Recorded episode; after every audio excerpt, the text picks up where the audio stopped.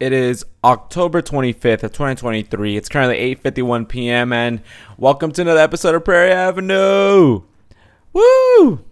If there was theme music, it would sound a lot more interesting. But welcome back. We have a lot to talk about today. There is uh, a great football episode. It's just going to be dedicated to the Chargers and Rams today.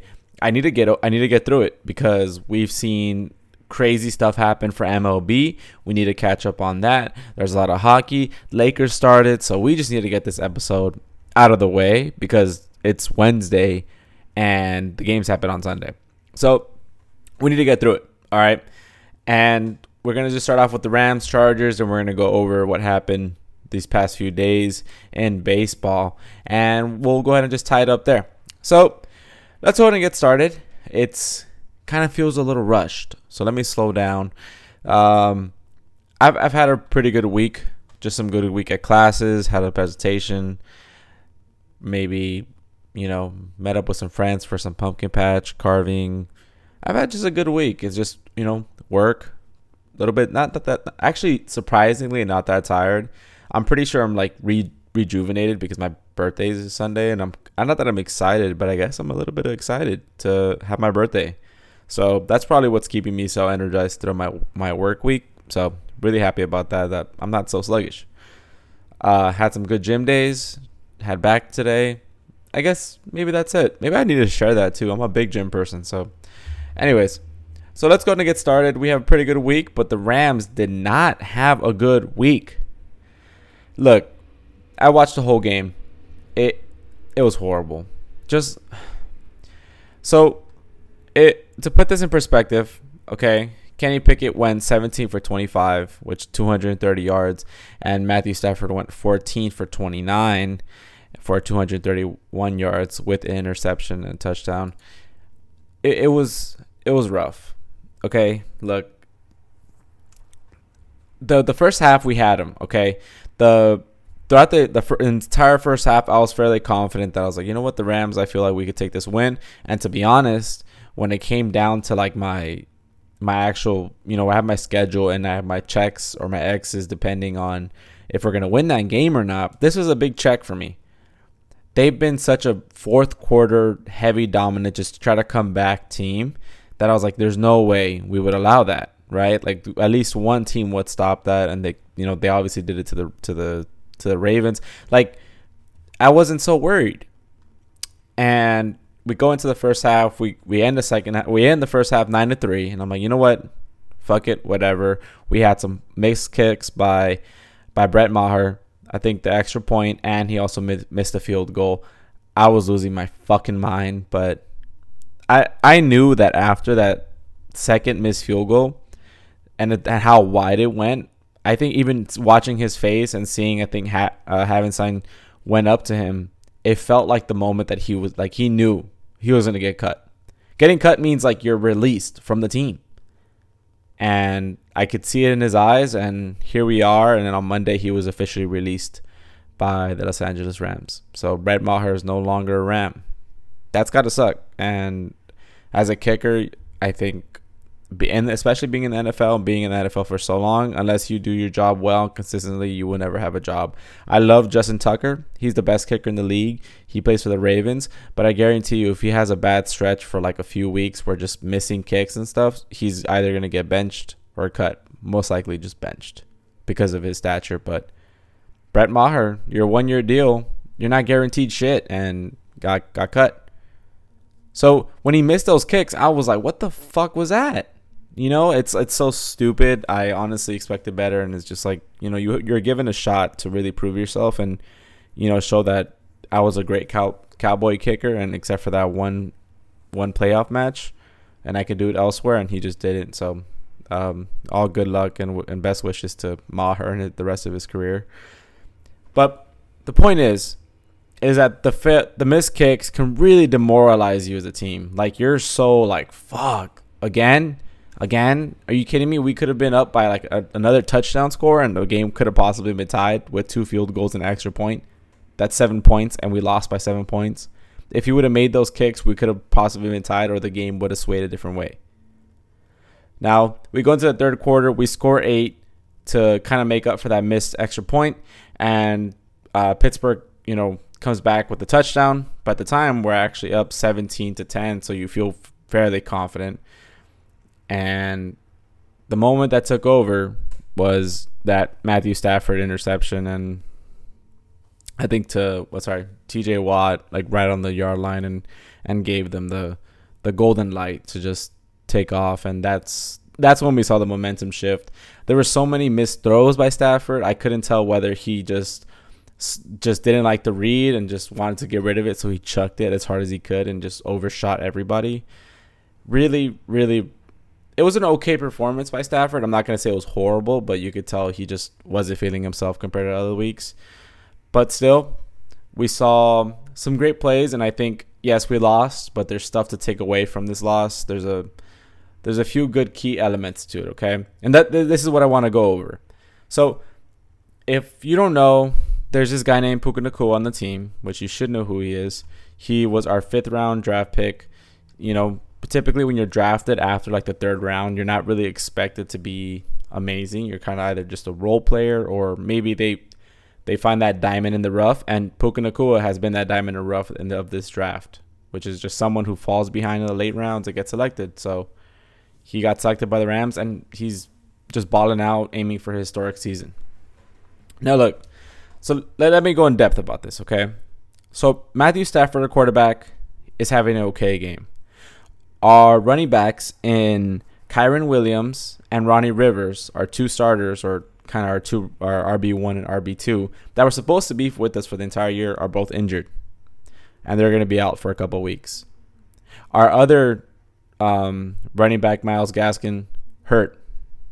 So we signed Royce Freeman and Darrell Henderson. They both play like pretty decent, but just you could tell it's their first game with us. They've only been with the team for like three days. You can't expect them to be amazing. So they weren't. And going to our catching or receiving, we had Puka Nacua, Tutu Atwell, and Cooper Kupp. Now look, this is something I need to explain. Cooper Kupp is not going to have a great game every day. That's guaranteed. It's like, how could you be an athlete and just go out there and have an amazing game every day? Kobe Bryant had bad days out on the court. LeBron has had shitty days out on the court. Every player is going to have those shitty days, and what makes you great is how you overcome that. That's the most cliche saying, but it's true. How can you come out of fucking up this entire game and come out the next game and ball out? We've seen Cooper Kupp do it millions of times, so I'm not worried. But what I think the good news to take out of it was yes, Cooper Kupp dropped like two passes in a row, and you can tell that it just wasn't going to be his day. And from what I've heard of, and it's not even heard, but seen of other teams, having that great wide receiver too just makes it all so much worth it. Because now Cooper Kupp is getting the first read, and if he's not open or whatever, he's going to look at Puka, right? It's just a system. Now, Cooper Kupp dropped two passes. Maybe it's not his game. So what? Matthew Stafford starts going for a little bit more for Puka, and Puka balls out. That toe tap catch while being pushed outside about amazing. Just really, really good play by Puka Nacua. Just open, and that that felt good it gives you a little bit of hope like, hey, one game Puka's not gonna be doing so well. Like last week, Puka I think only had like 60 something yards. But Cooper Kupp had 150. Now this now this past game against the Steelers, Cooper Kupp only had 29 yards, which is horrible. And Puka Nacua had 154. So it's kind of like that offset balance of where you're like, okay, well, see, Cooper Kupp's not gonna have a good day, but thank God we have Puka Nacua where he could just come in and, and clutch. So that's something that, as a Rams fan, if you're listening to this, just yes, we lost, we took the L. Playoffs is still stretch. We could still fight for it, but it's a stretch. But you got to be happy at the fact that our future is looking nice with still Cooper Kupp, who honestly is showing flashes that because he's about to turn 30 years old does not mean he's going to slow down. And yeah, Puka Nacua still on his rookie contract, and he's going to do great. So it's it's great signs by both sides um, like you know, like I, I just think it's it's it's something to look forward to. Sorry, I'm kind of get, getting my words a little bit. It's they're becoming a little bit difficult to get out. So let me refresh. But they're just it's just good news, okay? Something to look forward to in the future. It was a really shitty game. I hated it, but we played the Cowboys on Sunday on my birthday, and hopefully the Rams give me a birthday present and win. So now I think it's a winnable game. I honestly do. Dak Prescott has just been not himself. Yes, they are 4 and 2, but to be honest with you, they played the Giants, they played the Jets, they played the Cardinals, and they played the Patriots.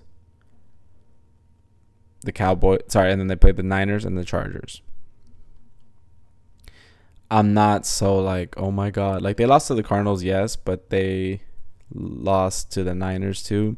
Like I don't know, they haven't played the best of the best teams, and I think Rams, what we're doing so well, is really showing out when it matters, and we perform to our best ability at any at any given moment. So I'm gonna give it to the Rams. I, I think it's gonna be a close one, like 17-14. I think both quarterbacks can be kind of struggling, and running it, and the running game is gonna be pretty, um, pretty important. So let's keep an eye out for that this Sunday. So let's move on to the Chargers. Okay, we have a little bit more to cover. I think the Chargers were supposed to be like the team to look out for this year, especially in the AFC West. The AFC West was supposed to be like this amazing conference, and it's just the Chiefs running away with it still, with the Chargers struggling, the Raiders struggling, and the Broncos just dog shit still. One more, t- again, dog shit. Now look, against the Chiefs, I think they put up a fight. Both I think by halftime only down by seven. Like it wasn't impossible, but just the third quarter was so so boring. And um, Justin Herbert throwing those two interceptions, almost going for less than sixty percent, and his conversions like it was really bad. But their running game was on some shit. Joshua Kelley going for seventy five, Austin Ekeler for forty five. Joshua Palmer balling out on 133 yards, just deep drives. So, you know, I, I thought it was I thought it was a great game. I'm not upset about it. I think like the Chargers can produce with the offense. It's just their defense has just been struggling. Khalil Mack, even after that five game sack game against the Raiders, like I'm not like, oh my god, he's back to form. Like, no, he's not.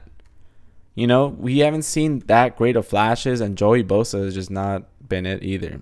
So, um, yeah, man, he's just kind of Joey Bosa has really just been not like relevant on the field at all and he's supposed to be like their star defensive rookie of the year, uh, former rookie of the year. So the Chiefs though just balling out. Uh, you know Travis Kelce with Taylor Swift and Patrick Mahomes is doing his thing still.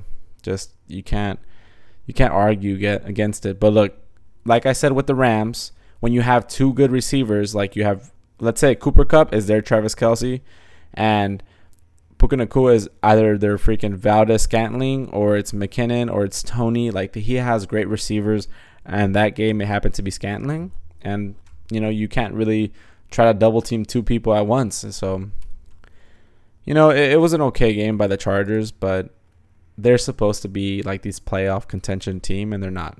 They play the Bears this Sunday. I do think it's possible for them to catch the win. 100%. I mean, the Bears are dog shit but I'm just nervous. I don't know why. I don't feel like I should be nervous, but they're playing here at SoFi. But the Chargers have a fairly easy schedule, I think, to be honest. Like they play the Bears, that should be a win. The that they play the Jets, that should be a win. The Lions, they could upset, but they'll probably lose. Packers should win. Ravens should probably win, but still, the Ravens have just been better. Patriots win, Broncos win, Raiders win. Like they're more than capable of getting at least to a 500 record, if not a winning record. So keep a lookout for them. They're supposed to be the better team, but they're not. So let's go Rams. Hopefully they win. Let's go Chargers too. But you know, we we are Rams fans around here. And to finally top off this episode, I know I'm I'm just kind of ranting today. It doesn't feel like it's structured compared to other episodes, but I wanted to go over what happened in MLB. So World Series starts this Friday Rangers Diamondbacks. Holy shit. Who would have ever thought? And one way to put it, put this series, is that the Diamondbacks have no business being there, and the Rangers have all the business being there. Okay? The Rangers made so many signings. Like they they spent money, money to get these players. So many trade line acquisitions. They made some fucking moves. They said we're going all in. They they said if they're playing poker, they put all their chips in. And the Diamondbacks were a little bit like kind of calling here and there, matching the the bids, but they were like, "Fuck it, we'll just see what we got." And their production out of Tommy Pham, Christian Walker, Marte, Perdomo, um, Emmanuel Rivera, Moreno, um, Moreno, what the fuck am I saying? Corbin Carroll, who's just been uh, for sure gonna either be rookie of the year. I think because his first, I think he qualifies this year. So balling out, it's it's a good matchup. You have the underdog, you have the team that's supposed to win it, and after the Diamondbacks beat the Phillies, I honestly, I I, I didn't know. I don't know. There's I'm supposed to put like a, a bet out there who wins, but after the the Diamondbacks, what they just did to Philly, I'm honestly, honestly, so confused on who to go for. Now I'm like, holy shit, were the Diamondbacks always this good and I was just not paying attention? You went from wild card all the way now to like barely getting a chance to make it to the playoffs. Now you're in the World Series having a chance to take it home, take it all. That's insane. Um, I obviously hate the Diamondbacks right now because they beat the Dodgers, but you got to give them credit, and they're getting hot at a right time. The Texas Rangers got hot at a right time right at the end. So now it's like who comes in swinging first, who's going to take that first game, and I think taking that first game is crucial. Uh, to be real with you, I'm, I'm, I'm, this is my bet. Whoever takes game one is winning this is winning the World Series. That's my call. So we'll see how that goes. But sorry, I had to turn around. But I, I whoever takes whoever takes the first game, I think wins it all. If I were to put a better prediction out there, you can keep my word on this. I'm gonna say let's go ahead and go with oh no. I'm like buying time with my words right now. If I really want to put some money on it, I'm going to say Texas 4 2. Texas uh, wins in six. So we'll see how that goes. But Texas wins in six for sure. Okay, that, that that's it. Texas wins in six, and Texas is just gonna ball out and you know start it up. Uh, we also saw the unfortunate. I think I think Dusty Baker officially called it from the Houston Astros. Look, uh, if you don't know the backstory of the Astros, I can explain it a little bit. The Astros were caught cheating in I think the 2019 World Series against uh oh my god, who were they against? I don't think it was the Dodgers. I think it was the Dodgers. And yeah, it was the Dodgers. I'm tripping.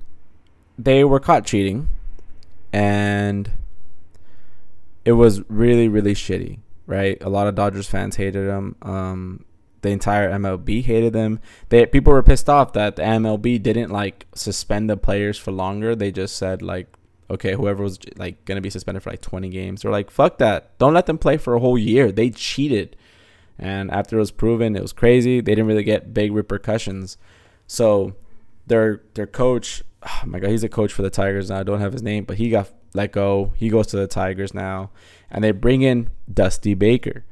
And Dusty Baker is a very well respected manager and coach within Major League Baseball, and he comes in and he changes that shit up. Because think about it, you're a team now that's like, oh my god, we just got caught cheating, and the entire entire MLB organization, like MLB, um, like company, the industry, every fan across the U.S. hates us, and they got some shit in 2020 and 2021. You every anytime you watch an Astros game, every batter to go up who was a part of that team would get booed. The entire at bat, everyone, including me, when I saw Carlos Correa, we just booed the shit out of him because you cheated and you're going to live with that for the rest of your career. And Dusty Baker just came in and said, "Fuck that. We're not living up to that name. We're just going to we're going to stay professional and we're going to win it our own our own way." And that's exactly what they did. They won in they obviously in 2020, the Dodgers won in 2021. Houston um the Braves won, but the Houston against Houston and then in 2022 the Houston Astros won but bringing them to seven straight ALCSs this year. Unfortunately, they weren't able to make it to the World Series. But Dusty Baker just, I'm sorry, but he changed that shit, and I'm glad for what he did. He came into a really hard situation after the team being called a bunch of cheaters, and now coming in and being um, solidifying himself as one of the best managers to ever live. So, shout out to Dusty. Wish him all the best. And yeah, man, I think this is gonna be a great series. I feel bad for Philly. You know, Bryce Harper, uh, Trea Turner, Kyle Schwarber, they balled out and they just didn't get hot. And they lost the momentum. And I think Bryce really, really, really wanted it this year. And I don't know. I had really big faith in Philly. I was, I was Philly all in. But what can you do? But as for that, that'll be the end of the, this episode. Just uh, keep an eye out for two Sunday games um, on October 29th. Bears here at Chargers in SoFi Stadium, and then we're at the Cowboys, uh, the Rams, and hopefully you watch catch some games of the World Series. And let's go Texas, win in six. But let's just have a bomb ass series. But as for that, thank you for listening to another episode of Prairie Avenue. If you'd like, please like leave a, a rating on Spotify, like you can. Just rate it five stars because I know it's amazing. But thank you so much for listening, and I will see you tomorrow on October 26th.